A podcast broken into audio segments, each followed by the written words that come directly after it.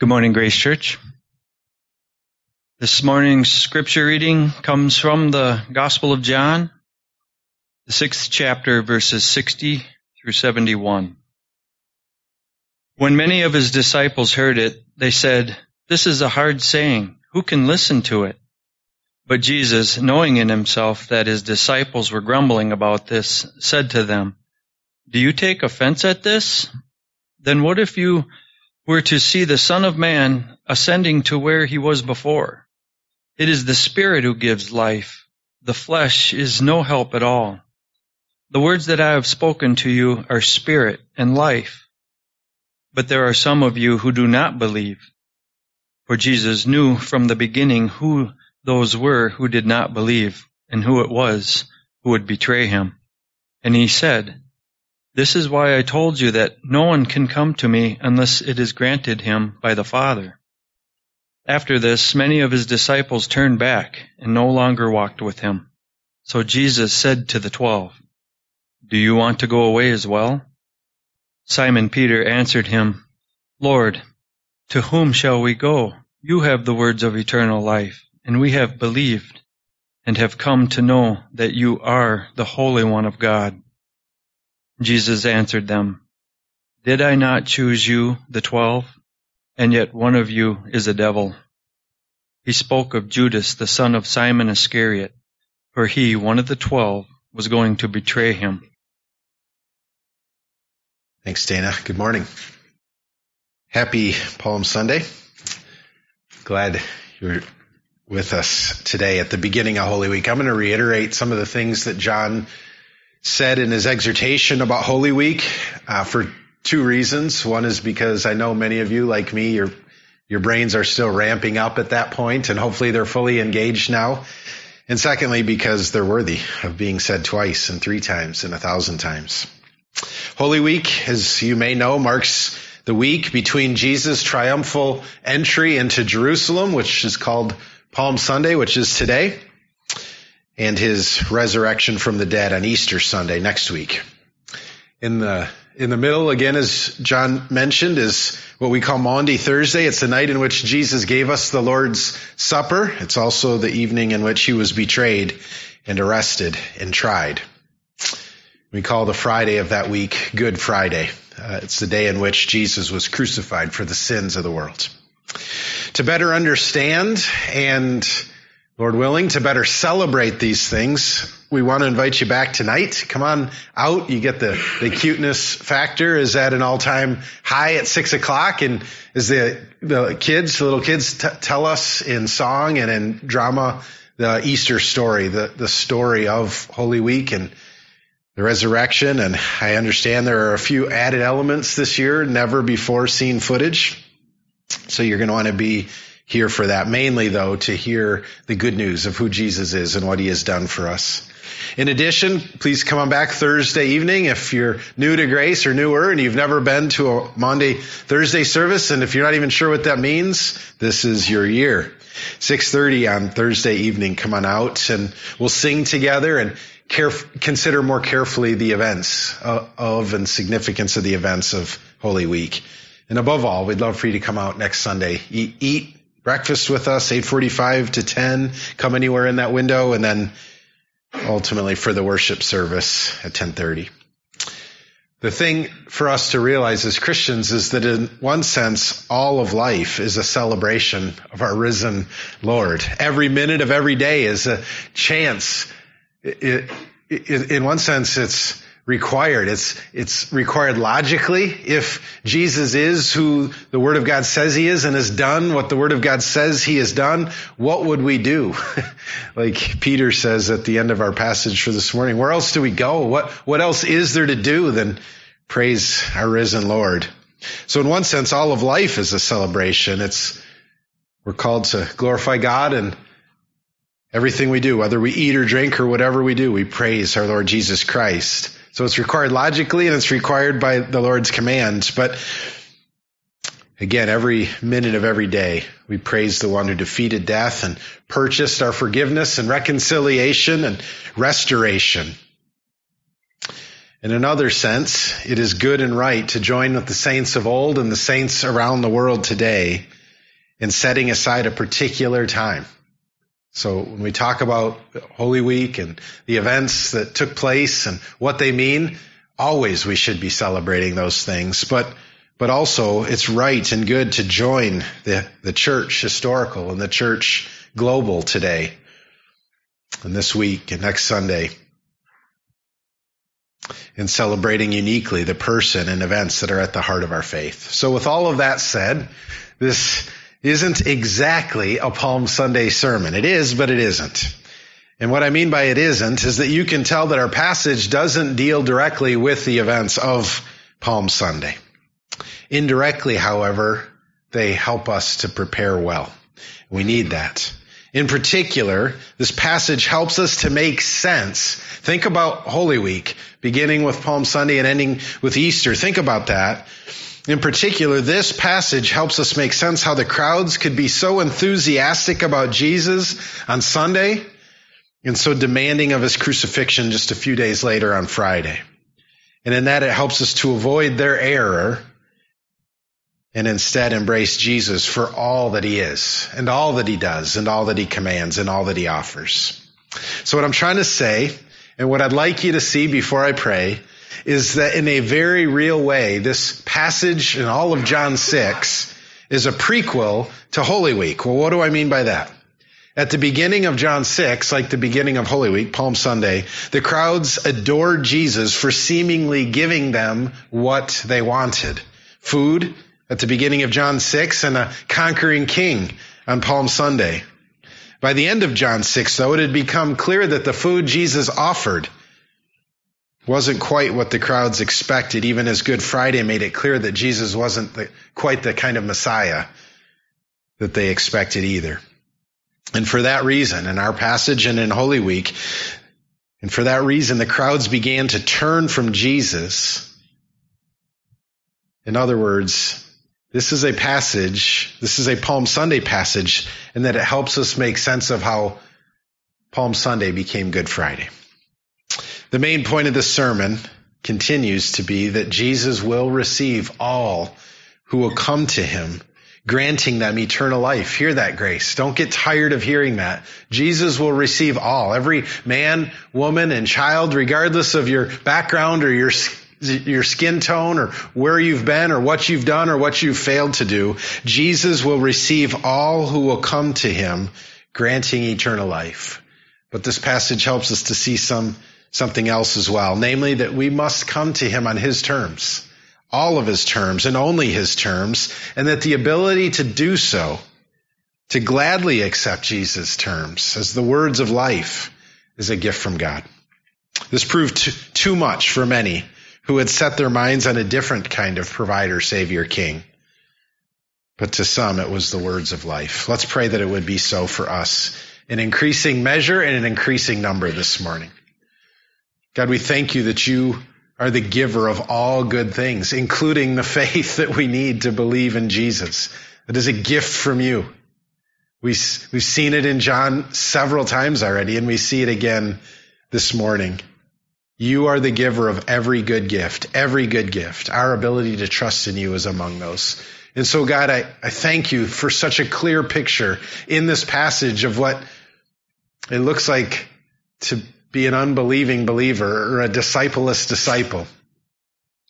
Not, not because we, we want that, but because we want to know if we are that, that we might turn to the real thing that you might, through that realization, grant us the gift of saving faith. God, open our eyes afresh this morning to those who do not see, who do not understand that you are the Christ, the Son of God, worthy of all praise and honor and glory, but also all trust and obedience for those who have never truly seen, even if they believe they had. May they this morning realize that and, and see that and believe. And so grant that this morning. But to those of us who have sight, increase our sight, increase our clarity, increase our trust, increase our hope as we look at your word and the power of your spirit, I pray in Jesus' name. Amen. So to make sense of our passage, we're going to back up. I, I, want you to get all that there is out of this. I want to get all that there is out of this.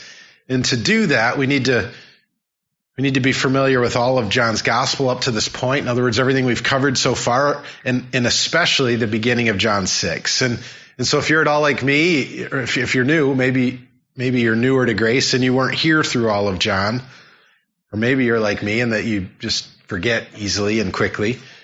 But I want to bring you up to speed. I'm going to give you a, a quick preview of 1 through 5 and then a quick recap of the beginning of John 6.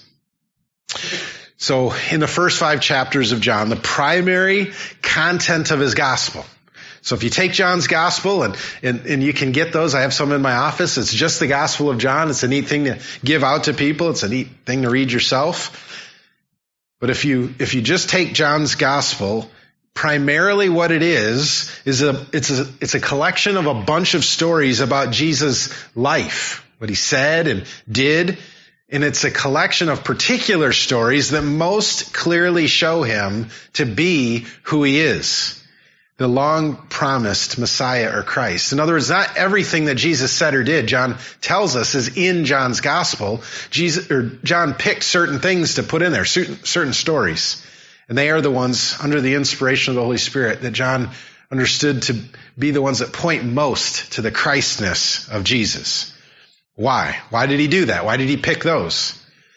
He tells us that the primary purpose behind that was to help his readers, including you and me, to trust in Jesus as the Christ, the Messiah, so that we might have everlasting life in him. That's the whole point of all of it, including the first five chapters. And so to properly orient us in that, the first 18 verses, if you have your Bibles and you look at them, the first 18 verses are unique from the rest of John. John penned them as a sort of theological treatise. So it's, it's sort of this high up 10,000 foot flyover of the person and ministry of Jesus. He, he orients us theologically before he orients us historically.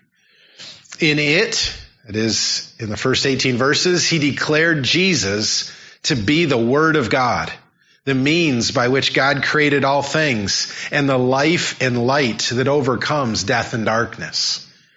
That's a, that's a pretty good intro there. You know, if you ever go to a conference or whatever, they usually introduce the speaker first and tell you some high level things about the speaker. Well, none is, none can beat that. The word of God, the means by which God created all things, the light and life that overcomes death and darkness. John went on to explain that even though Jesus had eternally existed as the Son of God, the second person of the Trinity, he had actually come. So this is John reflecting back, setting the stage for the stories he's going to tell. He had actually, this one who was eternal, he'd actually come to earth and taken on flesh that he might dwell among us as an example to us and then die and rise for us.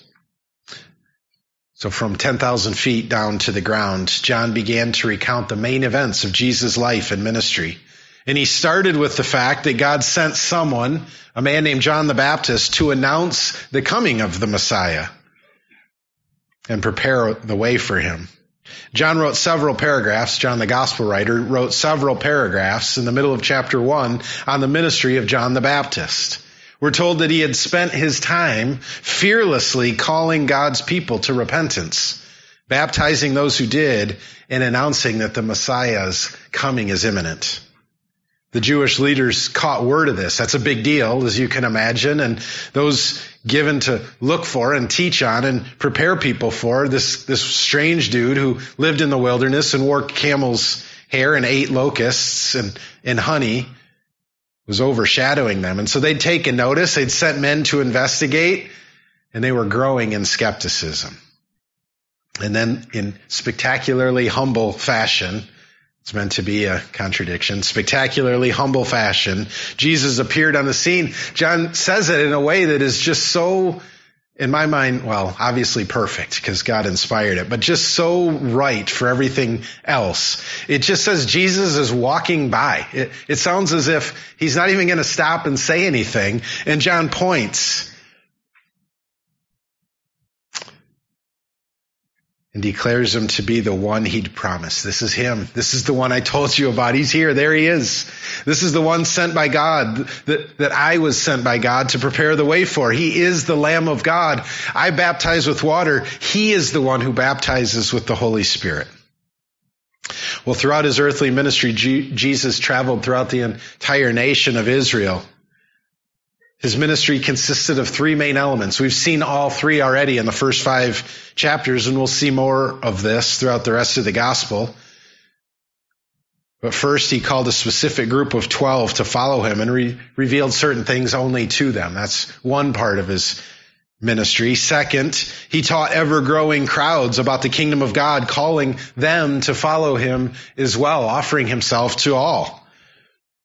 And the third aspect of his ministry that again we've seen is that he performed many signs and wonders to bless people and validate his claims. In the first five chapters alone, we've witnessed Jesus turn water into wine, clear the temple of sinful money changers and exploitive businessmen, reveal to people the secrets of their hearts and minds, and heal the sick and the dying. He also taught of the need to be born again by the power of the Holy Spirit and declared to the world that it was the love of God that sent him there to save the world. Early in his ministry, that is early in Jesus' ministry, John recounts that Jesus even went to Samaria. This is a big deal. The land of Jews who'd intermarried with pagan people and their gods, their pagan gods, and who hated and were hated by the rest of the Jewish people because of that. Jesus even went there. And he went there to proclaim the good news of the coming kingdom of God to all, to all who would receive it in faith.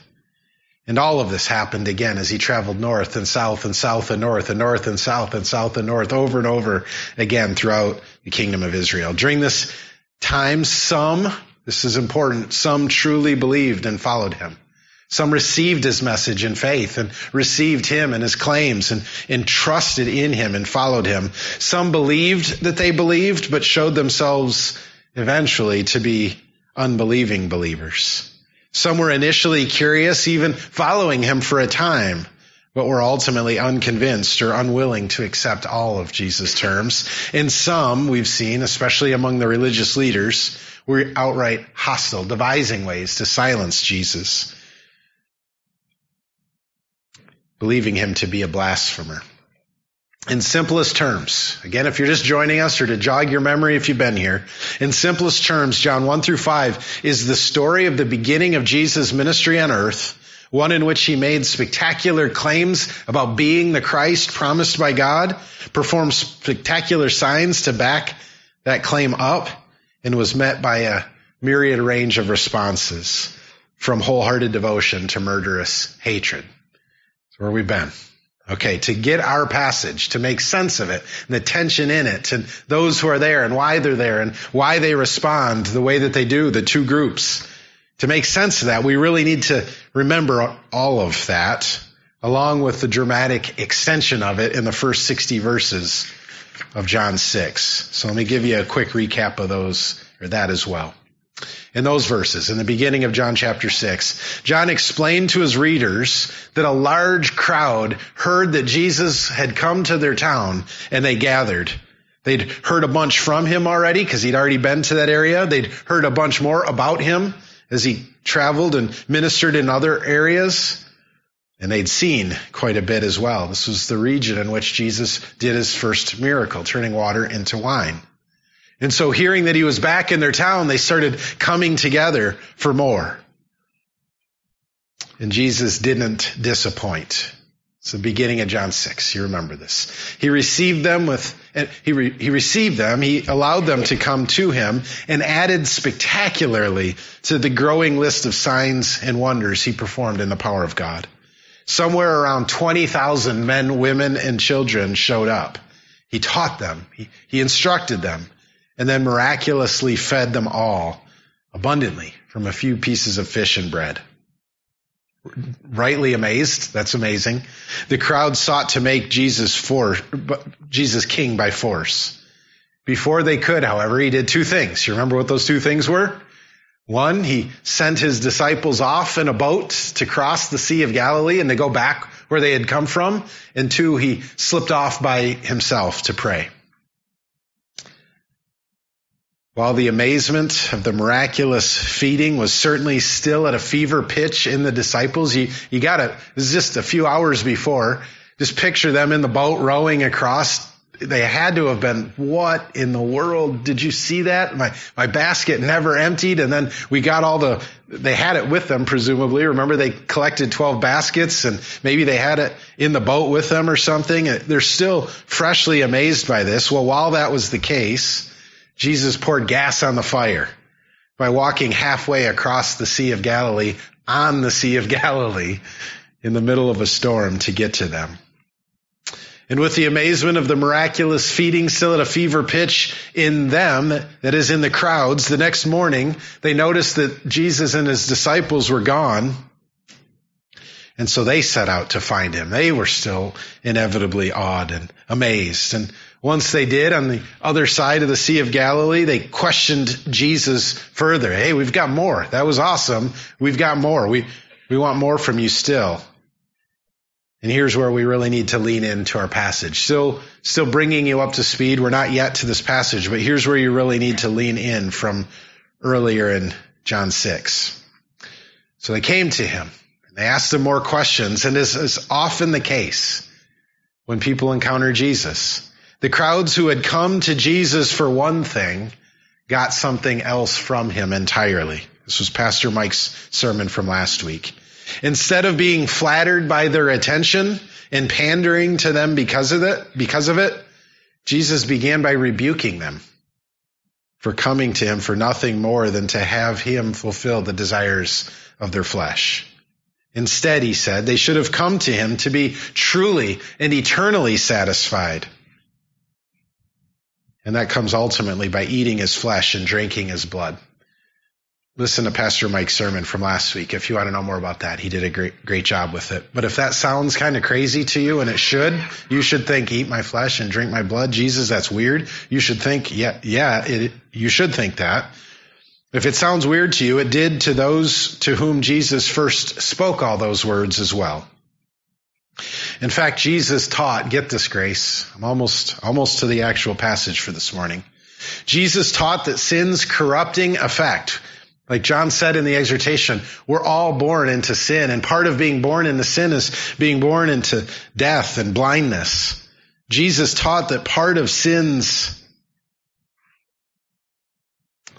corrupting effect is that his words, Jesus' words, will always and only seem crazy to everyone apart from God drawing them to him in belief.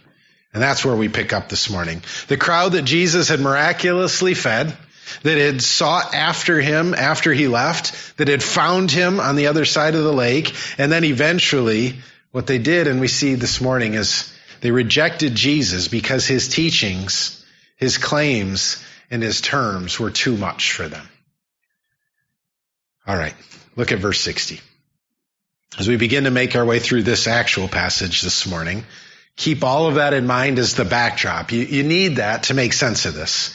Again, having just been told by Jesus that rather than offering them unlimited fish and bread, he offered them his flesh to eat and his blood to drink. Having just been told by Jesus that he was greater than Moses, whom they esteemed higher than any other man. Having just been told by Jesus that he had come down from heaven and having been just been told by Jesus that he alone offers eternal life and resurrection. The crowds were understandably a bit dazed and confused. And so verse 60, when many of his disciples heard it, therefore, they said, this, this is, this is hard stuff. This is a hard saying. Who, who can listen to this? Tr- truly, I think our, our tendency is to, at least my tendency, is to sort of scoff at them. How can you be so thick headed? How, he's standing in front of you. How can you be so ridiculous? But that is a lot to get your head and your heart around. It's, it's what they'd been waiting for, Grace, for, for centuries. This is what God's people had been waiting for. But now that it was right in front of them in an entirely unexpected form and with an entirely unexpected message, they doubted and complained rather than trusted and rejoiced. Verse 61 makes that plain. But Jesus, knowing in himself that his disciples were grumbling about this, said to them, Do you take offense at this? These things that I say, these things you claim to be longing for, now that I am here and they are here, do you take offense? Clearly, the response of the crowds was not one that honored Jesus or his Father. They shouldn't have taken offense, but they did. They shouldn't have doubted, but they did. They shouldn't have complained, but they did. The passage tells us that these were people who had chosen in some sense to follow Jesus. And so this mass crowd narrowed down to some at some point that were, that considered themselves actual followers of Jesus. They're referred to as his disciples, but also they were now beginning to have second thoughts. Jesus' next reply only further upped the stakes. Instead of, oh, no, no, no, you didn't understand. I, I didn't mean what you think I meant by that. I, there's a much easier version. There's a, there's an easier path that you can take. I mean, that's for the super people. But I gotta, you know, I've got the light, Jesus light version for you. Instead of that, he, he doubled down. He, he, his next words were basically this. If you, if you think that's a big deal, wait until you hear what I'm about to say. If you have a problem believing what you've already heard, you're in trouble. You're never going to believe what I'm about to tell you. Do you take offense at this? The things you've already heard Jesus said at the end of 61? Then what if you were to see the Son of Man ascending to where he was before? What did Jesus mean by that question? And why would that be even harder for them to believe? It means that the crowds were having a hard time hearing and believing that Jesus came down from heaven.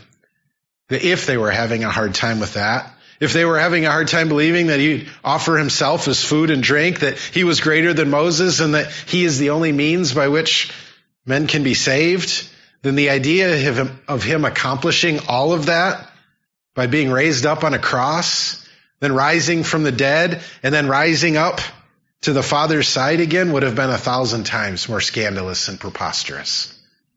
It's one thing that you're going to deliver us. It's another thing that you're going to deliver us by death. Death on the cross was for the lowest of the low, not the promised Messiah they believed. The Messiah would save by conquering and destroying, not by being conquered and destroyed, right? The very idea, if the, if the very idea of Jesus being from God was too much, they'd never accept that he'd soon return to God after being handed over to the most humiliating death imaginable. Grace, the only reasonable response, if, if we really understand what's going on here, is to wonder who, who then can be saved. This is hard. This is, this is, who can be saved? Who can believe such things? How, how do we come to the place where this not only makes sense, but is so obviously true to us that we'd bank our entire and eternal lives on it. How, how, do you get over the fact that eating flesh and drinking blood, that you're saved by crucifixion? How do you get over the fact that that's crazy stuff? Jesus' next words confirm that's the right question. If it sounds weird that I'm asking that, it shouldn't, because Jesus' next words are the answer to that, which means it is the right question. And in 63, he says, yeah, I get it. It's the spirit who gives life. The flesh is of no help at all. You're trying to reason and your own, your, your own, use your own mind and your own thought process, your own reasoning abilities. Remember what they asked him earlier? What, what must we do? What commands do we need to obey to, to get the things you're offering? That's why we got to get all of chapter six together and all of John together to this point. They're thinking in human terms. They're, they're thinking according to human logic. They're thinking in terms of what they have the ability to do. And Jesus says, it is the spirit who gives life. The flesh is of no help at all. The words that I have spoken to you, they are spirit and life. In other words, you can't, you can't. The message of the cross is folly to those who are perishing, and we're all perishing. You can't do it on your own. In your flesh, you cannot overcome the blinding, deadly effects of sin. It is the Holy Spirit of God alone who gives life and sight. I absolutely love how simply one commentator says this. He says this, however much men and women are commanded to believe, meaning the Bible's filled with commands to believe. And however much or and however accountable we are for our unbelief, and the Bible says all, all over the place that we are, he says this, genuine coming to faith is never finally a matter of autonomous human decision. Let me say that again in Dave's words. We must truly, we must choose to trust in Jesus. And if we don't, Grace, hear this. Kids, hear this. Your, your parents' choi- choice, your husband or wife's choice, your, your grandparents' choice doesn't do it. We must choose, the Bible says over and over, to trust in Jesus. And if we don't, we remain in our guilt and our sin. But the ability to make that choice, Jesus said over and over and over, is a gift of the Spirit. When the Spirit gives that gift, even the hard to listen to things of Jesus become clear and sweet and life. Evidently, Jesus already knew that many of his disciples, there were, there were many who had not received this gift. They believed that they had, but they evidently hadn't, and Jesus knew it, for he said in 64, but there are some of you who do not believe. You believe you believe, that's why you're here. You believe you're my followers, but you're not. For Jesus knew from the beginning who those were that did not believe and who it was on top of that who would betray him. And he said, this is why I told you, listen, Grace, parents, this is your prayer for your kids, your unbelieving neighbors, your unbelieving self, maybe. This is why I told you that no one can come to me unless it is granted him by the Father. And so we pray, Father, open their eyes. Give, give them the gift of sight, that they can see your gospel for what it is, to see you for who you are and your holiness, and therefore our sin for what it is, is the, the act of cosmic treason that it is. And that we might see Jesus for who he is, high and lifted up as the Savior of the world, the one and only.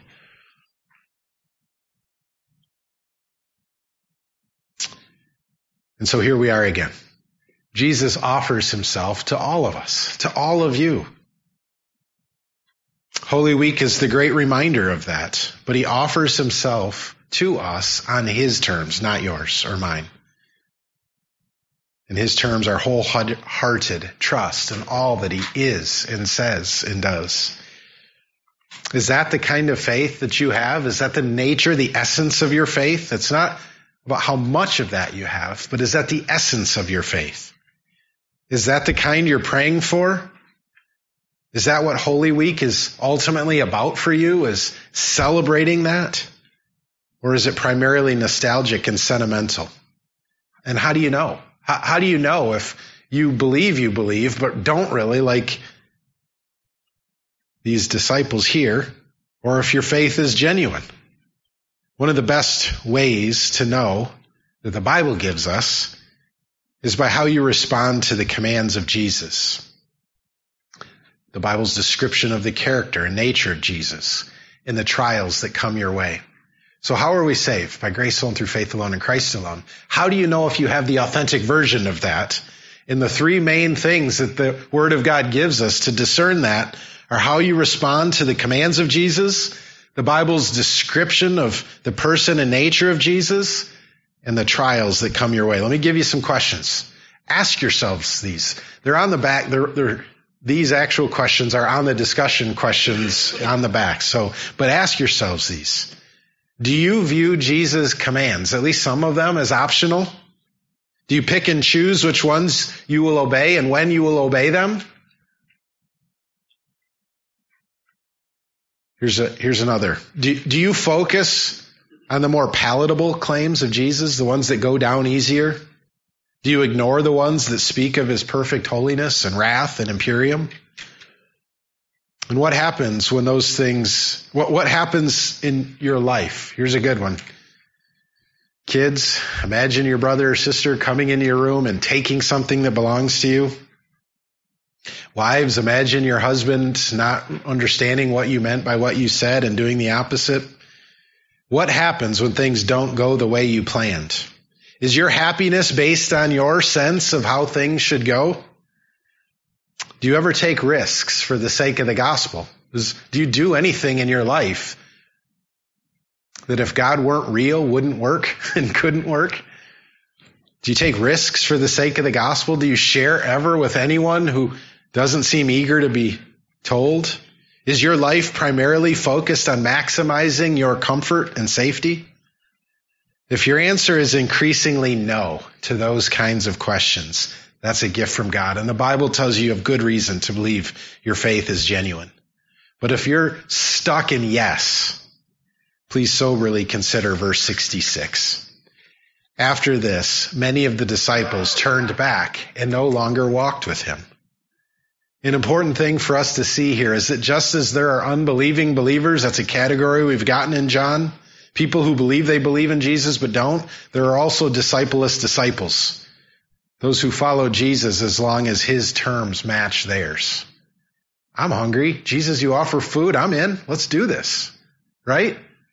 If you're hungry and Jesus offers you food, you'll be a disciple of his as long as he keeps offering you the kind of food you want.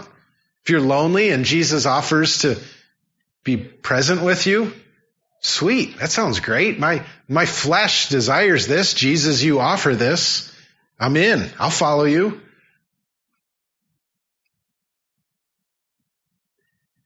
May the fact that the different versions of that, people who believe they believed, who believed they were following Jesus, who, who believed they had faith, but it turned out they didn't. May the fact that different versions of this keep coming up in John's gospel be a warning to all of us.